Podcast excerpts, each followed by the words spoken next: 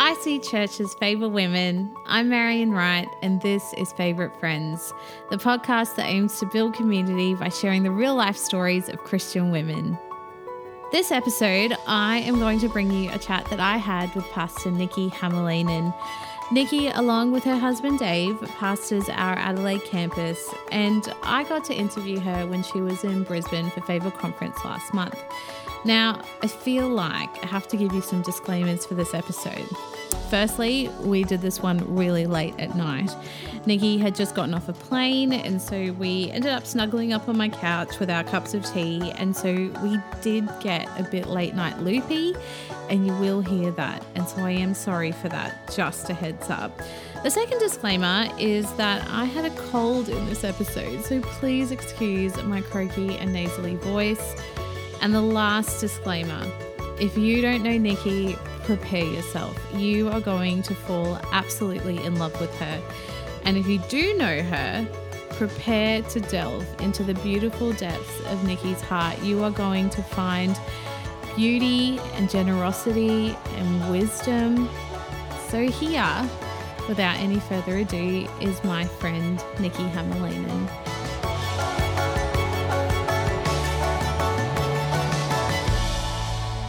Nikki Hammers, welcome to Favorite Friends. This is a dream come true for me. Oh, stop. I listen to you all the time in my kitchen. Stop. I do. I do. I listen to you and I hear you talk to the women. And I go, go, Marion. you are the best encourager ever. Oh, You are. that. That's very kind. Thank you for talking to me. It's very late at night. It's a late one. You've it's a late gotten one, off the plane. It's So a I will late, try- croaky one. Try and be efficient. I have a cold. I'm a bit croaky. We'll pray for you. Apologies. I'm going to start by asking you some questions about yourself. In your opinion, what do you think is the most interesting thing about Oh, you? Oh no. Um, Tell me something that no one knows about you. I see. I feel like the dullest person ever. When we were teenagers, we would say, like, um, if you were a colour, you'd be, Yeah. or if you were an animal, you would be da da da da da. And I was always like the grey owl, like just Oh. Pretty boring, right? Like No, that's. A, but why? Tell me why. I just think I just was like a bit, a bit dull. I don't know. Owly and wise. well, probably a bit pent up, really. But um, but I look, grey's my favourite colour, so that's fine. but um, great I don't know. I don't know, like, what kind of interesting things about me. I, I feel like a fairly open book in lots of ways. I feel like I don't really hide too much from people. So, I don't know, the usual kind of. I'm a busy mum, but um, I love stripes like an obsessive level and tartan because that's because I've got Scottish heritage. I did not know that about you. Mm. We've got a clan, Matheson clan. Really? Mm, a tartan and like a shield and stuff. so They, that's very interesting. interesting. There you go. Would you say what would you say you're passionate about in your life? Oh, um, I I love God. I love God's house. I'm passionate about that. You know, I think passionate things are things that you kind of can't shake, and the things that you kind of think over time and time again. And so, in I feel like they're the things that res, like resound with me constantly. So I'm passionate about um, my family. Um, passionate about my children, my boys. You've got great kids. do have beautiful boys. God's been so good to us. Um, and I think I'm just passionate about uh, like living a long life faithful to God. Does that make sense? Yeah. So I think that's just you know when I think you know just my day to day. What's now? What's the future? That's the kind of stuff that I think. How can I just live a life that serves God, and not just now, but like long term. You know what I mean? Can I ask you a question about passion? Do you think that it's always linked to high emotion? Oh gee. No, Yeah. I don't think so. Because I think the passionate things are the the consistent things in your life that you you know you kind of hold on to um, day in day out. I'm passionate about my children when they have a win on the basketball court, but like you know that's high emotion. But then it's like it's doing dishes with them. There's not like a high emotion in that, is there? So. Um, no, I don't think it has to be. I think passionate things are the things that you maintain and keep, you know. faithful to. Mm. I think passion gets sold to us sometimes as like this fiery, Yeah. energetic, Yeah. you know, thing that know, makes me feel quite tired. when I Yeah, think about it. sure. makes me want to lie down. and not sustainable yeah, either. yeah, You know? yeah, I'm, yeah. yeah, I'm kind of not into like that whole just be passionate or high energy for a short burst. I'm, I'm more, I don't know, the long game Mm. interests me. Mm, And I think you can be, you know, hold true to that for a long time. mm. I like that about you. I Do you? think, yeah, I really do. I think the word steadfast often comes to Oh, mind when I think about you. Yeah.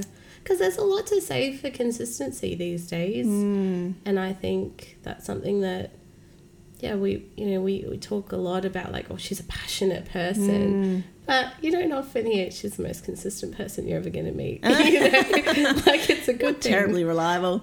Yeah. yeah. but yeah anyway um tell me your favorite thing about Adelaide you live there now I do. How long back have in you Adelaide. how long have you lived there now So it's just gone a year since Wow. Pastor Paul and Joe sent us down to Wow. plant a church, which Yeah. is just crazy fun. Um, but before that, so we were in Brisbane for close to 10 years Yeah. and then lived there my whole life before that. So we've kind of gone away and kind of been shot back in. So I do love it. And I like I know it's like a big country town and, and it gets a lot of flack and people say to me down there, why are you moving back? Like, why would you leave Brisbane for this? And um, because I think they think Brisbane's just you know holiday land all the time. really They don't know that people work in Brisbane. They don't realise that. Um, but I do. I love the city. I love the city, and I love. Um, I love the seasons. I really like. It's totally changing all the time. Spring flowers, warm summer, crispy orange autumn. You know, and then a nice chilly winter, which you don't really get in Brizzy. no Um, it was 25 degrees today Excellent. Yeah, that's the Brisbane I It was remember. hot. I had And to look- shave my legs. I was like, what is happening? Winter, you Legs are me out. down. Yeah. Yeah.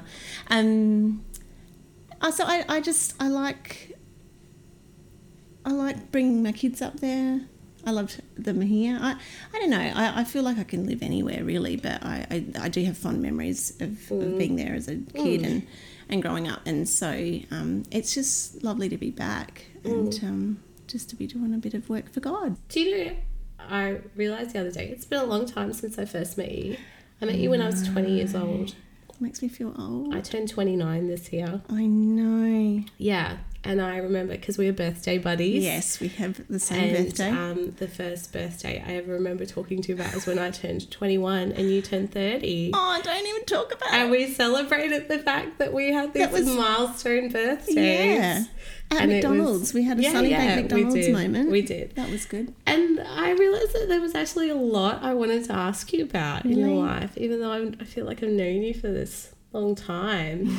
so I wanted to ask you about growing up. Mm. Did you grow up in Adelaide? I did, yeah. We were there too. I was 27, 28. So, What do you remember about growing up in Adelaide? um, well, my, I have an older brother, and so a lot of my family memories of like, my mum and my dad and my brother. My parents split up when I was um, six or seven. So, um, I guess from that time, you know, kind of had the dual home situation. Um, but I think a lot of my memory is I, I had beautifully consistent friends, and um, sport was a big part of our lives. But um, church was this huge, huge factor for us. So my mum had become a Christian two years before I was born. And so I really grew up in church, even though my parents were split up and my dad um, isn't a Christian. I, you know, I went to church every Sunday with my mum and served where she served and um, loved it. You know, I found a whole other family in church. So I guess that's a big part of my memory of, of um, growing up there. Do you, do you have a moment where you fell in church for real? Like, Yep. yeah, when yeah, was that? For sure. It, it was super vivid for me, I, and I, I choose to never forget it because I think you've got to remember that old stuff like the big the, the moments, big or little, because I think without remembering, you kind of it's easy to forget how good God's been to you. And so um, Paul and Joe were my youth pastors when I was a teenager.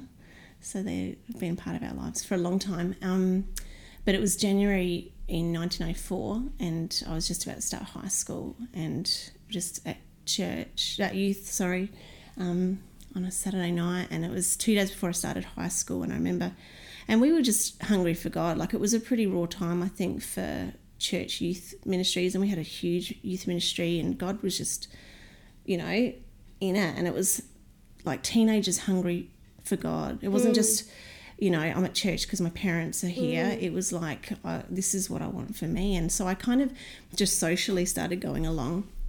Um, but there was just one defining moment where I just was in worship, just felt the power of God on me, and was baptized in the Holy Spirit. No one really prayed for me, but it was just this beautiful moment that I look back on, and I can kind of see, like from that moment, um, it was like an empowering for the next stage ahead in high school, and I was really. Um, I guess on fire. That sounds really cliche, but I was really on fire for God and wanted to see my friends come to know God, and um, so that was a real moment for me where it was like, well, my mum's brought me to church all these years, but now I'm this is my own decision, you know, like I'm not just relying on her faith, but this is something that I want for my life now. And it's, It's quite young to get that. It is. I don't think I got there until I was like, I don't know, 18. yeah. Yeah, or like really, Yeah, you know, like for real, Yeah, like yeah. beyond just the this is what I do with my life on a weekend. Yeah. Yeah, And I guess some people don't hit that till they're 20 or 30, you know, like God's so good in, Yeah. in meeting us where we're at. And I think I needed God. I needed God so badly. You know, my family was a bit of a mm. mess and and so I needed to know the faithfulness of God and I needed mm. to and it wasn't like wasn't like super Christian perfect or anything, but I just um, his presence really came alive to me then and um, I think I just needed that for the next stage and it's now a life, you know, that I live for him. So what was teenage Nikki like? Oh, look, there was probably a bit of frizzy hair. Oh yes, There was a lot of, um, like, we used to hand around a hair straightener. Mm. Like, there was only one between, like, our group of nine friends. So was we would, like, share it. No, no, no. It was Oh, way before oh, that, okay. Mary. I Way, like, this is like 1995. Um, and so there was some frizzy hair, you know, some bad eyebrows. Um, but look, I, I, I look back and cringe a little bit because I was probably super pent up. Like I was pretty highly strung and like a bit, you know, not fun. This is what I mean. Like not very I wasn't a very fun person. Really? Yeah. Like you were just reading and studying all the time. Yeah, I um I was saying to someone the other day, to one of my friends, this is a big time in my life for me because I have friends. This is a big deal for a little girl Really? who used to hang out in the library a lot. Right. Yeah. See, I would have been your friend. Yeah, I think you really would have. I had beautiful friends. Yeah. But they would always criticize me for saying, like, come out on a whatever night. And I'd be like, oh, I've got to do work. Yeah. Even through uni, I had yeah. people say, come out, do this. And I'm like, I'm just, Yeah. just got assignments to do. So, not your level of diligence. Oh, I wouldn't call my thing mm, diligence. I would. Oh, bless you. But no, as a teenager, and the funny thing is, this is just the funniest. God's got a sense of humor because the church we're planting, um, the venue that we have is actually in my old high school. wow. So it's just like this time warp. Wow. Um, going back and, um, you know, seeing it all. And where our kids' church is, is this room that, like, I ran like a mini youth group in. Like on a Thursday, it was called Christians in Action, CIA. Super lame. I know. Oh, Um, that is nice. I know it was terrible, and all we used to do, I uh, we I ran it with two other friends who just love God as well, and so we'd have youth on the, the Friday night at church, and then we just kind of duplicate it the next week, like whatever they did. So we had like That's a good way to do it. you know youth leaders Yeah. come in and share and Yeah. stuff, had games and you know worship and blah blah blah. So um so anyway, I'm kind of reliving all of that down in Adelaide now. Yeah. Um, and kind of just going, yeah, wow, I was probably a little bit serious as a teenager. I probably could have lined up a little bit. Do you know what I mean? Yeah, I very much know what you mean. I was like that too. Yeah. You have been a Christian a long time. I have, yeah. Yeah. Yep.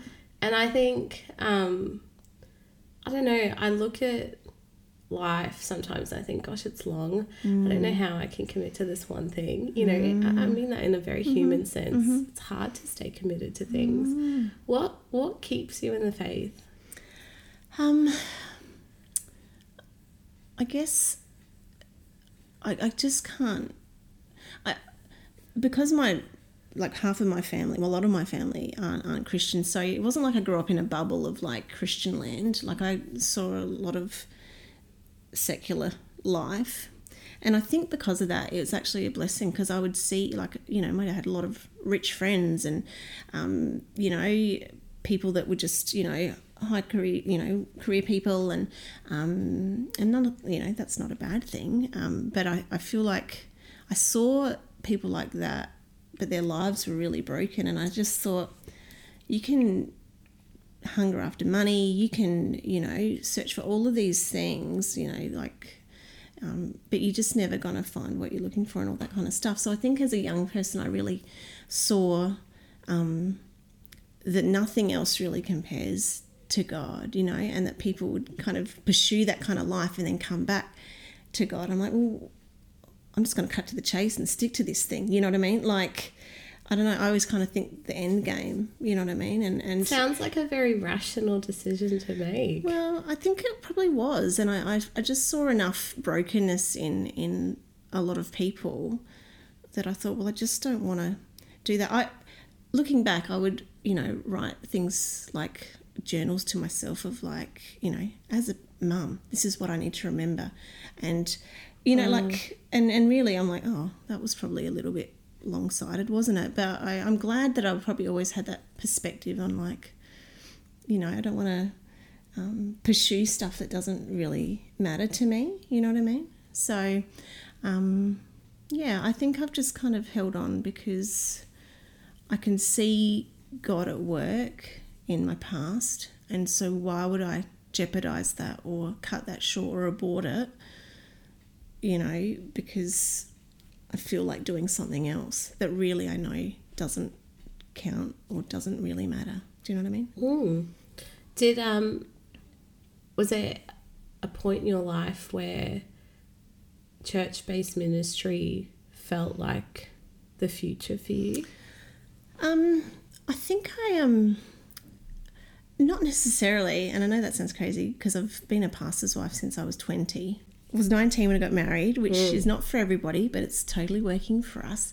Um, and so I think, you know, I've kind of always, you know, as a married person, always been involved with ministry alongside Dave, but it, um, it wasn't like this moment of like you're called to full time ministry. I feel like I've just always wanted to serve God in whatever shape, form, or capacity that I can, and and and um, so and I've always just uh, you know since I met Dave and you know we've been married, I've always just kind of loved and believed in his gift as well, and just want to help release that where I can too. And so, um, you know, I've, I'm a teacher by trade and have had, you know, seasons of teaching and seasons of not teaching. And see, I had a season where I worked on the church staff. But, you know, I feel like since I was 18, I feel like I've really been serving God as hard and fast as I can.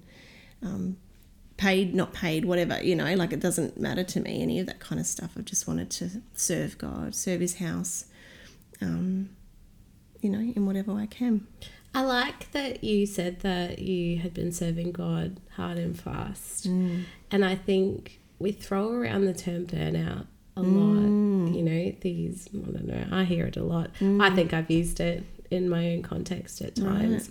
And I think we don't look at, I don't know, do you think that there is a sustainable way in the long term to serve God or do we just we just go all out? This is it. This is the only chance we get. Look, I, I pe- people have burnt out for sure. Like that's a real thing for a lot of people. Like I, I don't know that we've um, and I think I talk we a lot because I feel a real team mate kind of connection with David because we always we're a good team. We work well together. There's things he's he's very talented and and can do tons of stuff, but I think he relies on me for a lot of things too.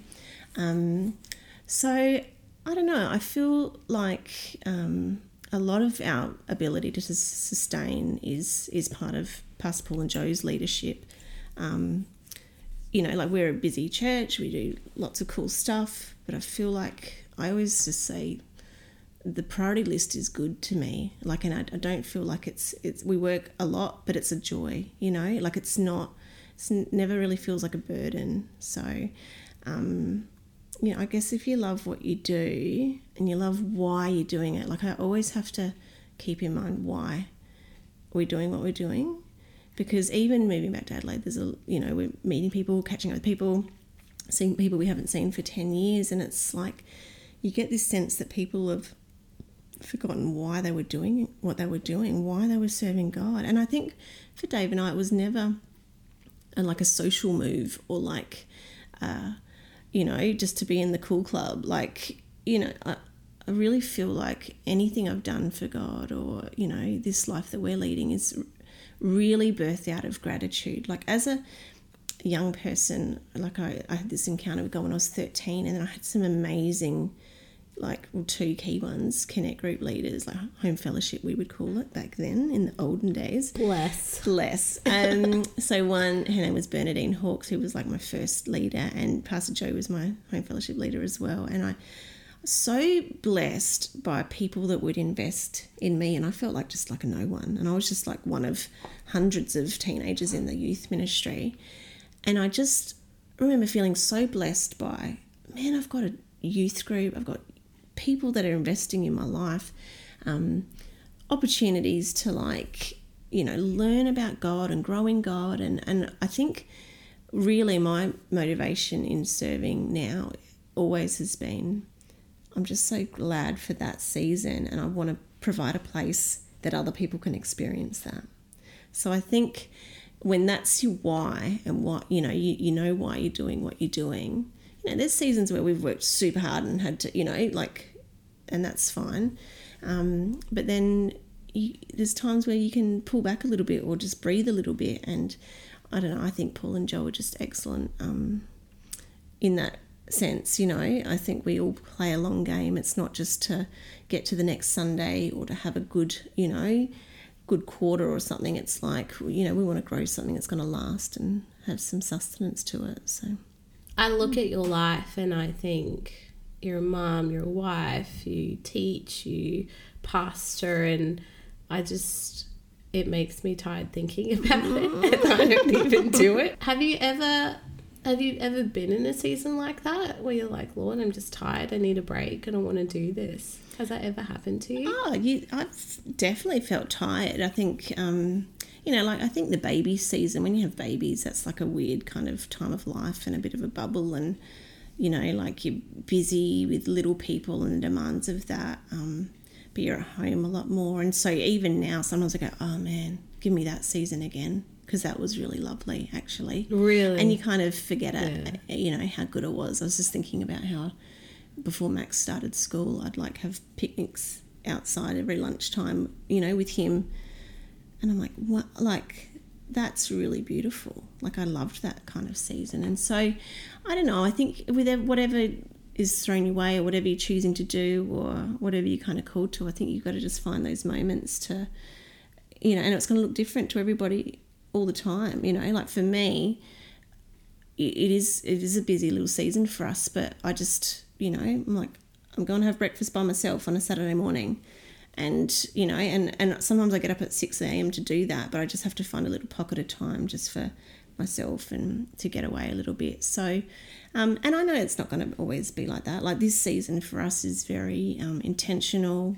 We're like planning a church, which we've never done before. Like this is all just new to us, um, and so we're just kind of having to, you know, know that season and what's required of that. And as our team grows and people take other responsibilities, like that's, you know, I know that this season we're in is not going to be look like this forever, and so you know, I think if you get overwhelmed by, oh, there's no respite, there's no end to it, I think that's how, you know, you can get quite easily burnt out. But no, thankfully, you know, we kind of just keep it in check, you know, and it's not big stuff. Like, we don't do big, fancy, you know, getaways or anything, or, um, you know, but I just think it's just the little stuff. Like, just a movie night on a school night even you know it's not even friday. And we'll just do a movie night with the kids and just chill out and, um, you know for me that's that's okay at the moment.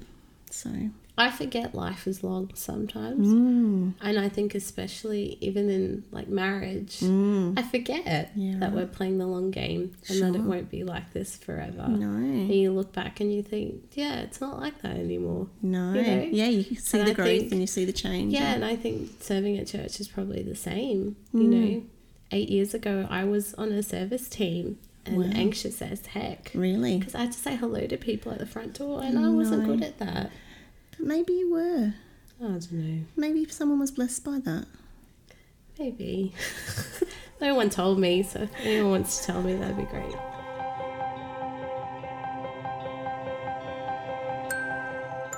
Well, this is something for our IC family, and make sure that you are there for Encounter this year on Friday the 4th and Saturday the 5th of October. We're going to be gathering together all the campuses of IC Church with Pastor Jason Lozano from California. And I know we're in for an incredible weekend as we position ourselves and really get ready to receive what God has got for us. Make sure you get registered and get to Encounter this year.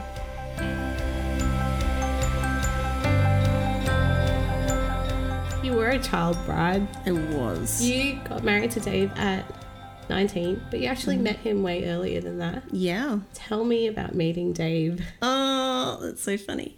Um, well, he's actually a friend of my brother's. He's f- like my brother and David, five years older than me. Um, and so even before David was a Christian, he, his dad and my dad would, you know, get get along. At, um, they played state cricket together, like a high level of cricket, and um, and so then he had this great radical conversion, which was unbeknownst to me, and I didn't really know who he was at that stage either. But then, um, so I was just like a young thing in the youth group and just loving Jesus. And um, Dave tells the story that it was Pastor Joe who said to him, Dave, found a good one for you, but you're going to have to wait. Because I was only 15 at the time and he was 20, and that's, you know, obviously. And were you big- at you? I was in the youth ministry. And he was a youth leader? Yeah, but I was like, well, you know, That is so scandalous. it, well, it is, but there was no, there was nothing dodgy. Um, it was all very above board and safe church. Of course. Um, because you know, like I, he was a lot older than me at that stage. Mm. I It think when you is. were 15 and 20, that's a big gap. Yeah. Yeah. So I mean, but we didn't get together till I was eighteen. Yeah. So, but he he was interested and and waited for two and a half years or something till I finished school. Yeah. and then let me know that he was keen and then we got married when I was not quite 20 and um yeah I remember you saying a long time ago that I think I feel like you approach a lot of things in your life in a very rational, logical way. And I think I remember you saying that you kind of approached your marriage to Dave in that same way. That you knew that he was it and you mm. would have loved a little bit more time. But yeah you just kind of knew that I there was stuff to do. yeah And like so it did was like, all right. Do you remember that I did I said to him look can we just I don't want to really go out with you in my head like I was eh, quite ambitious I, I did reasonably well at school and um, was just like well I've just got to go to uni and you don't want to What did you want to do? Well, I I always like loved the idea of education. I think if I had my time again, I would probably choose something a little bit more literary based. Yeah, I would too. Um, but look, I didn't Not have that excellent, I regret my life Nor do I. And I, I, I look. We I'm very. change the world. we do. We change young minds. I'm teaching little people to read, and that's a blessing. Yeah. Um, but I think, you know, I, I'm I didn't have excellent careers counselling or know what I could have done. You know what I Yeah. mean? But no regrets. You know, it's all good. Um, so And so when you met him, did you feel like you're going to have to give some of that up? well, I thought, I, like in my head, I was like, well, you wouldn't get married till you're like 27 or something. And, you know, like it was all f- a lot further down the track.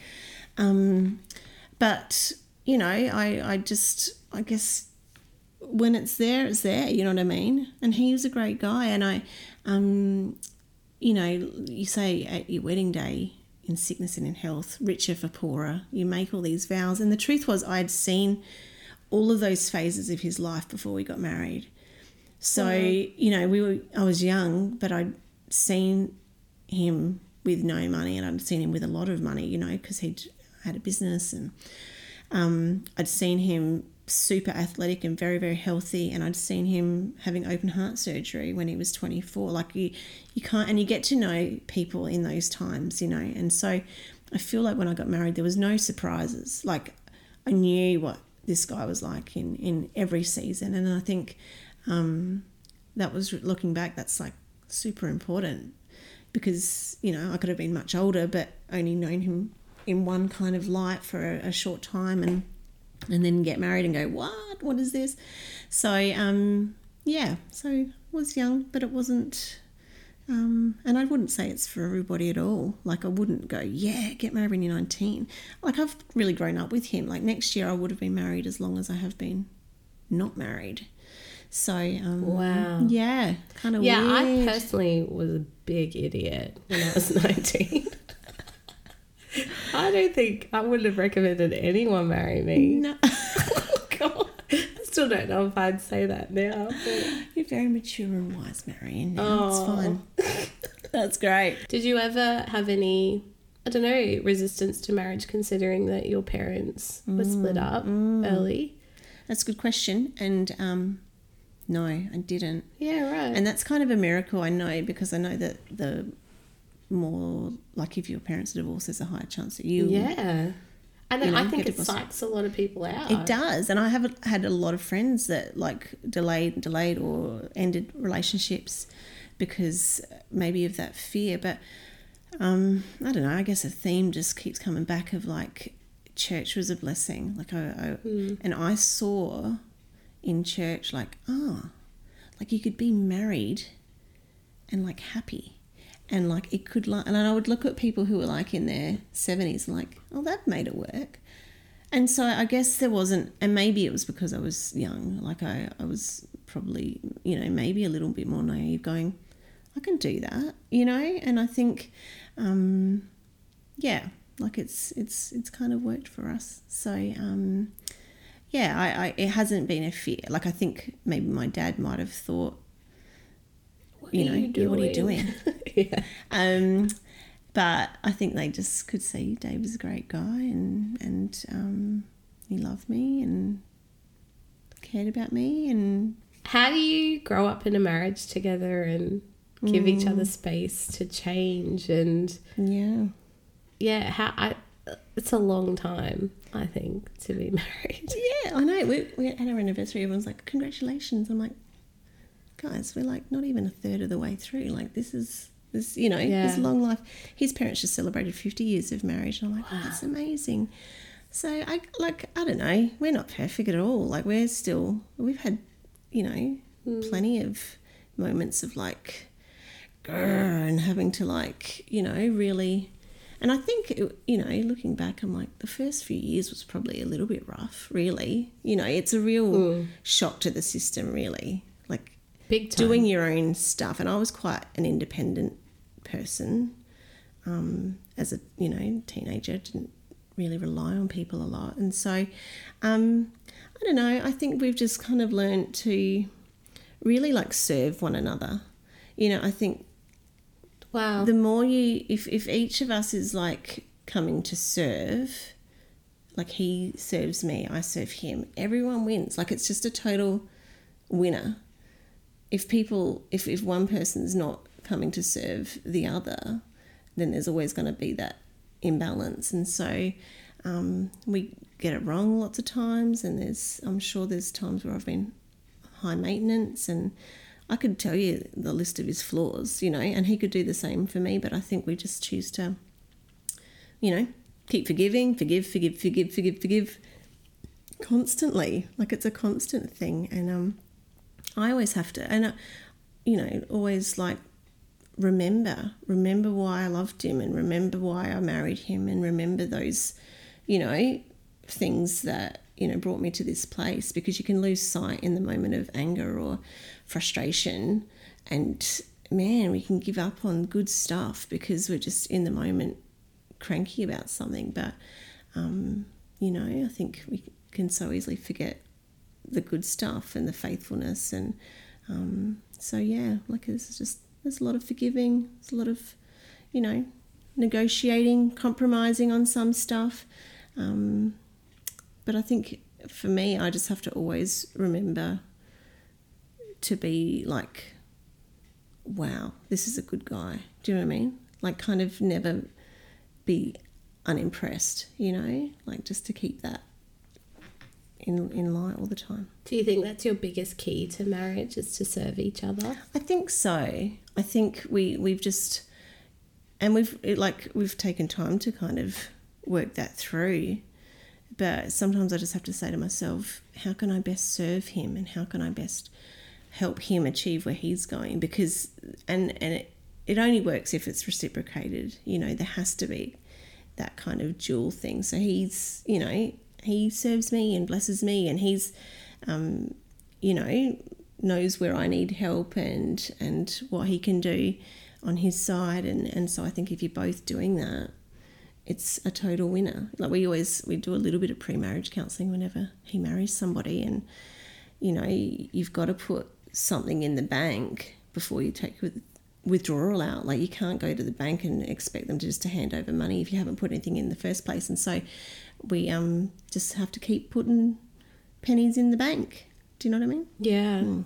And that I think I also forget that in that what we're investing in our marriage now mm. we will reap in mm. five, ten years. Yeah. Because I think at the start it's tempting to have it look like everyone else's marriage sure. or what you think everyone else's marriage looks like, yep. but you don't know. You actually don't no know. one knows. No, that's true. We all come to church on Sunday with our nice faces on, mm. but we don't, you don't know.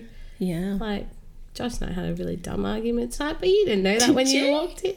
Wow. You had no idea. No, we I were making cups of tea like we were having a blast. but this is this is real, right? That's Right. the reality. And I remember having this conversation with you many years ago about perfectionism.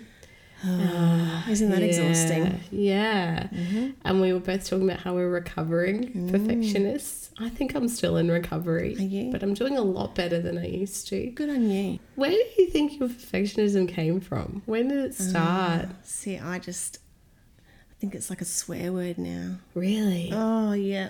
And I just hate it when people get, uh, it's just because I'm a perfectionist.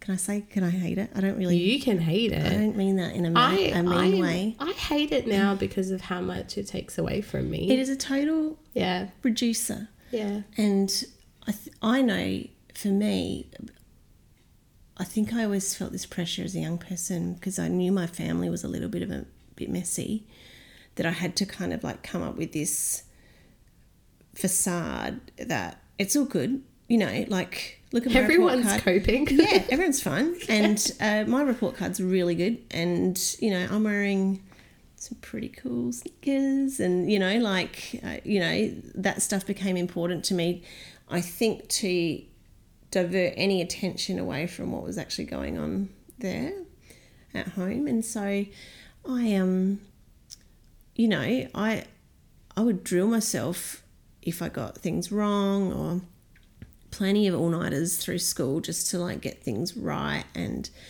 um yeah and i look back and i just think man just chill out. Like it doesn't actually matter that much. And I, look i understand that there's people who you know the whole world progresses because there's people who are so tenacious and do you know extreme amazing things. Like geniuses who push forward Yeah. um, because of perfectionism or like that drive that Yeah. central focus. And i just don't think i've got it in me or um care that much. I think the cost is too huge. And so i think um, i just had to and really having kids knocks it out of you in a big way. Like you just can't keep up with that you know? So i um you know i think i'm just happy. And I don't want to sound like mediocre is okay either. Like I think you need a level of excellence, but I think that's different to perfectionism. I think perfectionism is actually fear that um, people won't like me, or I, you know, like I'll be judged or lesser than if I don't appear to have it all together. And I think it's really sad and just can rip people off, girls off from, you know, really enjoying life. Do you know what I mean? Yeah, I don't think you ever really enjoy something. No, And I think it's an exhausting way to live. it is. Yeah. Yeah. And I, I think I was like you. It was a it was a way to cope, mm. and it was a way to control, Yeah. um, and it was a way to bring value to myself that I didn't feel like I had, mm. you know, without it. You're important if you're a perfectionist and if you're achieving. And, Absolutely. Mm. Did you have a moment in your life where you kind of did have this revelation about what it was doing to you?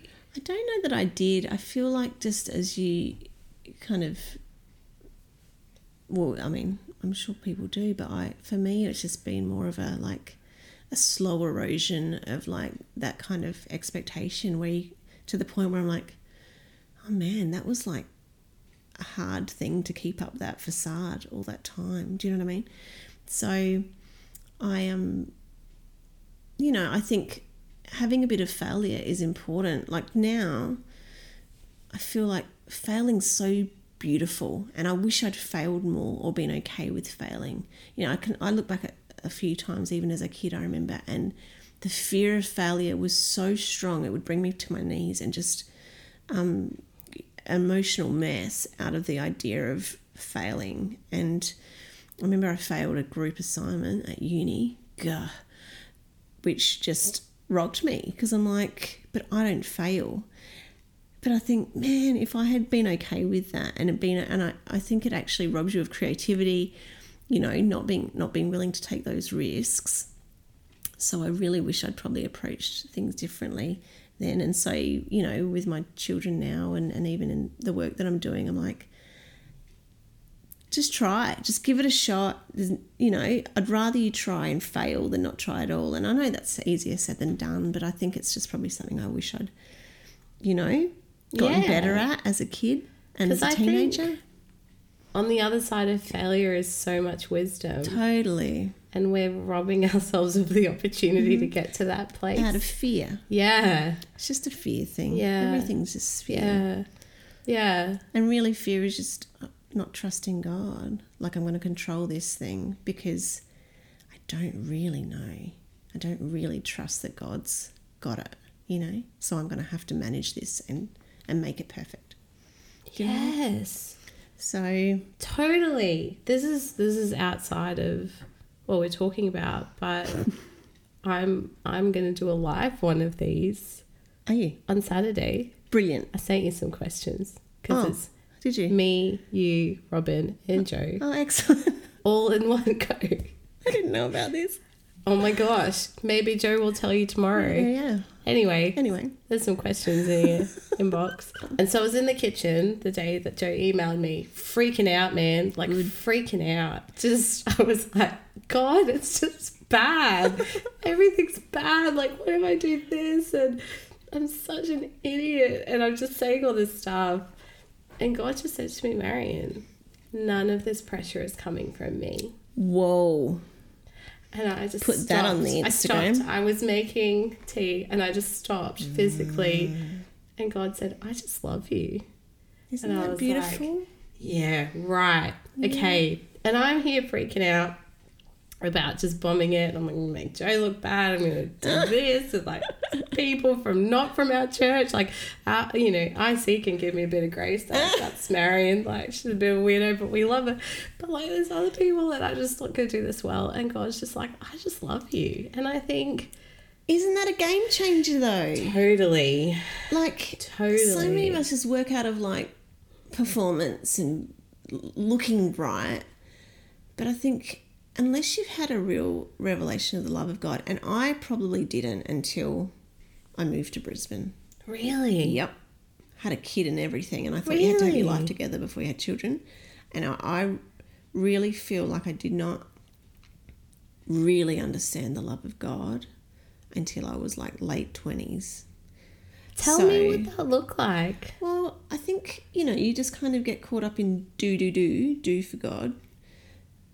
But I think there's just an ease and you let go of all that perfectionist garbage when there's a, and it's just security, right? Security just kind of comes into your life that he's not looking for performance, he's not looking for me to ace it, he's not looking at my reports.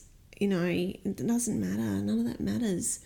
That you know, when you know that you know that you know that you're loved by God, and He's so much gentler with us than what we are. Like I was just hard on myself, and, mm. and can be still to this day. Like I'm my own worst critic, I'm sure, but you know, I think when you get that, oh, it's just like a breath of fresh air. It's mm. freedom in your life. I think so. Mm. That pressure kind of lifts, you know. So And you realize that, yeah, you're the only one who yeah. talks to you like that. Yeah. God doesn't talk to you like And that. And you wouldn't talk to your own kids like never, that. never.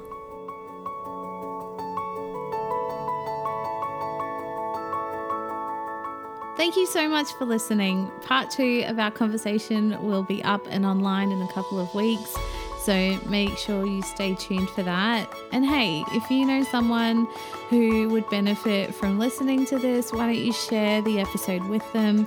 And while you're at it, feel free to subscribe to us as well in the iTunes Store, Apple Podcasts, or wherever you get your podcasts from, really. More information on us is at icchurch.com and on Instagram at favor.women. We have the links to both of those places in our show notes and the episode description, so you can find your way there. I'll see you next time. Bye.